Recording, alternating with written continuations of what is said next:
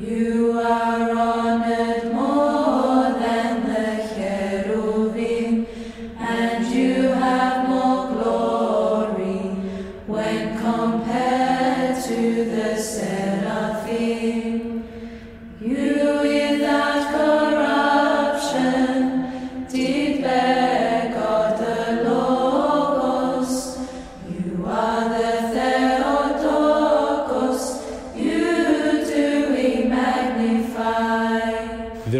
miraculous holy icons of the most holy Theotokos on Mount Athos.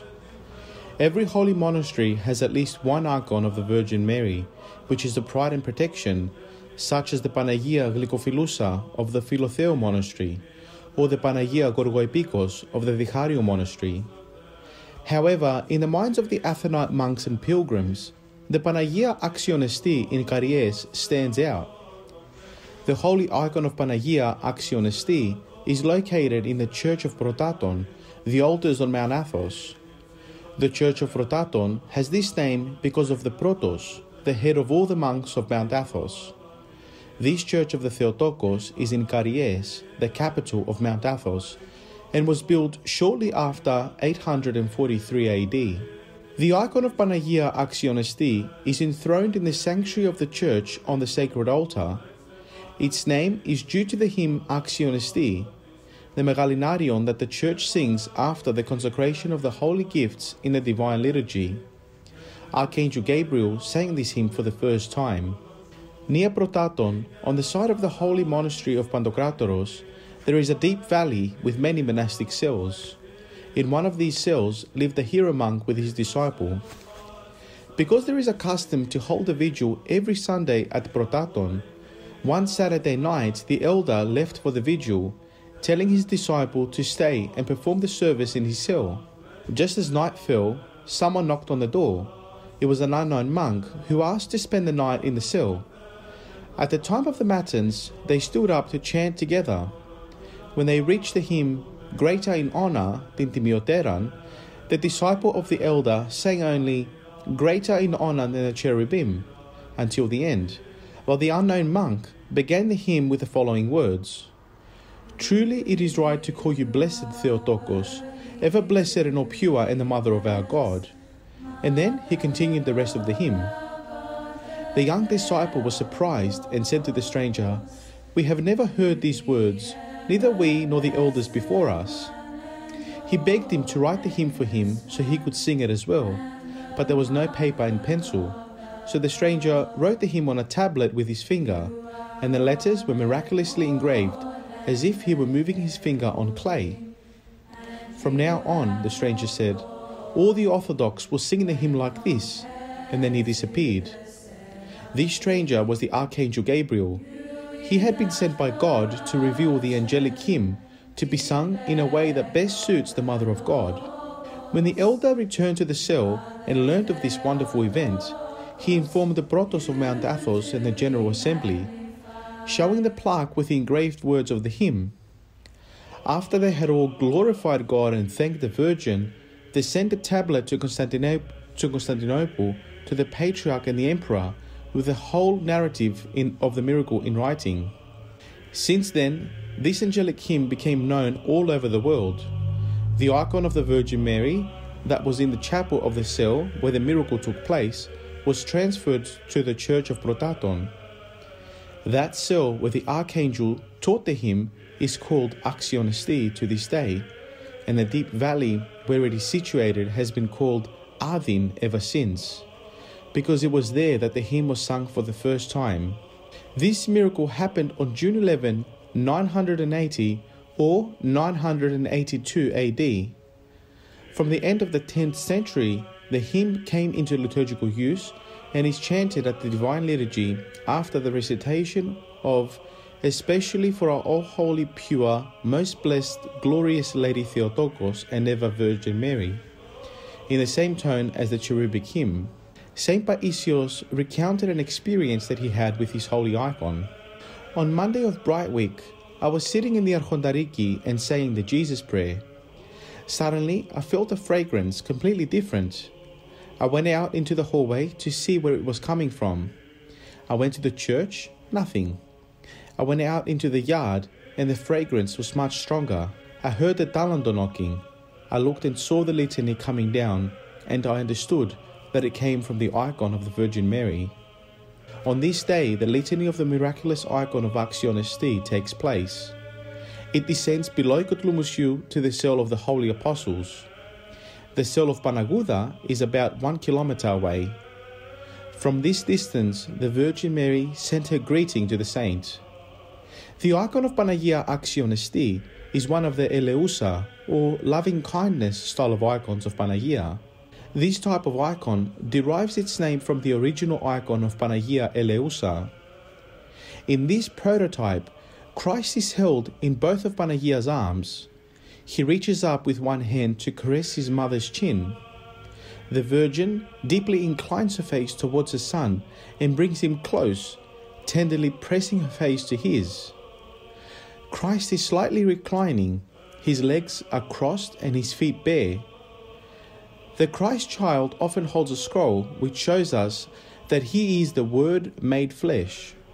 The half reclining pose with the crossed legs was first used to depict Jonah. It dates back to the early sarcophagi and funerary murals in the catacombs. Bringing this element into depiction of the Virgin and Child connects Christ to Jonah the way that Christ himself did. In this way, the crossed legs are a symbol for the crucifixion, but also the resurrection after three days.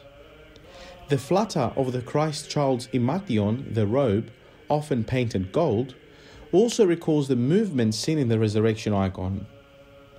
Saint Photios described this style of icon as depicting a Virgin Mother carrying in her pure arms for the common salvation of our kind the common Creator as an infant, that great and ineffable mystery of God.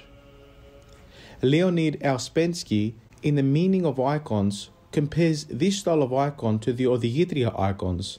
In contrast with the solemn and severe majesty of the icons of the Mother of God as Odigitria, which emphasize the divinity of the child Christ, icons of loving kindness are full of a natural human feeling of mother love and tenderness. Here, more than the Odigitria, is expressed the human aspect of divine motherhood and incarnation. They underline the fact that the humanity of the Mother of God is also the humanity of her Son, from whom she is inseparable through his birth. Panagia holds the mystery of salvation in her arms. The sorrowful look of love on her face reminds us that we are bought with a price beyond measure. The Creator of the universe Himself has come into the world to accomplish it, and in this is the inevitable mystery of God. There are many well known examples of Eleusa icons, including the Vladimir icon of Theotokos and Panagia Kamariani, located in Australia. But one of the best known is Panagia Glycophilusa.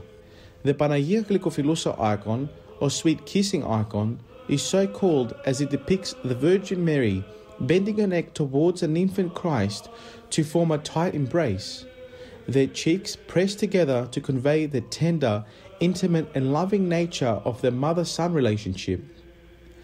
Although quite similar to the Panagia Eleusa icon, Panagia Glycophilusa displays greater affection. Panagia's facial expressions in this icon express sadness as she thinks of her son's coming crucifixion. The icon itself can be dated back to the iconoclastic period and was owned by the wife of a senator who supported the iconoclastic views of Emperor Theophilos. Upon discovering the icon, the senator ordered that his wife hand it over so that he might destroy it. To save the blessed icon, it was thrown into the sea and was seen to float away while standing upright in the water.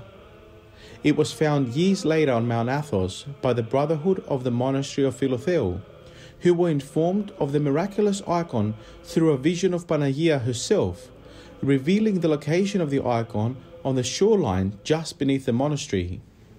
As the abbot collected the icon from its resting place, a spring of fresh water began to pour forth and continues to do so today. Through her love for humanity, Panagia is the greatest intercessor for God's people. She is a source of protection and comfort as she lifts our prayers up to her Son. We see these at the wedding in Cana when she approached the divine son and simply said, They have no wine. It was here, after the request of his all holy mother, that for the first time Christ publicly displays his powers over nature, even though he was not ready to begin his public ministry. If Christ heard his mother regarding the replenishing of wine at a wedding, he certainly hears her in regards to one's salvation. Saint Joseph the Hesychast states that our Panagia is the mother of mercy, the fountain of goodness, and her grace anticipates everywhere. As soon as you open your mouth to call her, she hastens as a true mother. Therefore, do not hesitate to call upon her at every moment, and you will find her an unmercenary helper and physician in your afflictions. In our struggle to cultivate the virtues of love and mercy, we should stand before our icon of Panagia and pray that she intercede and give us the spiritual strength to emulate her.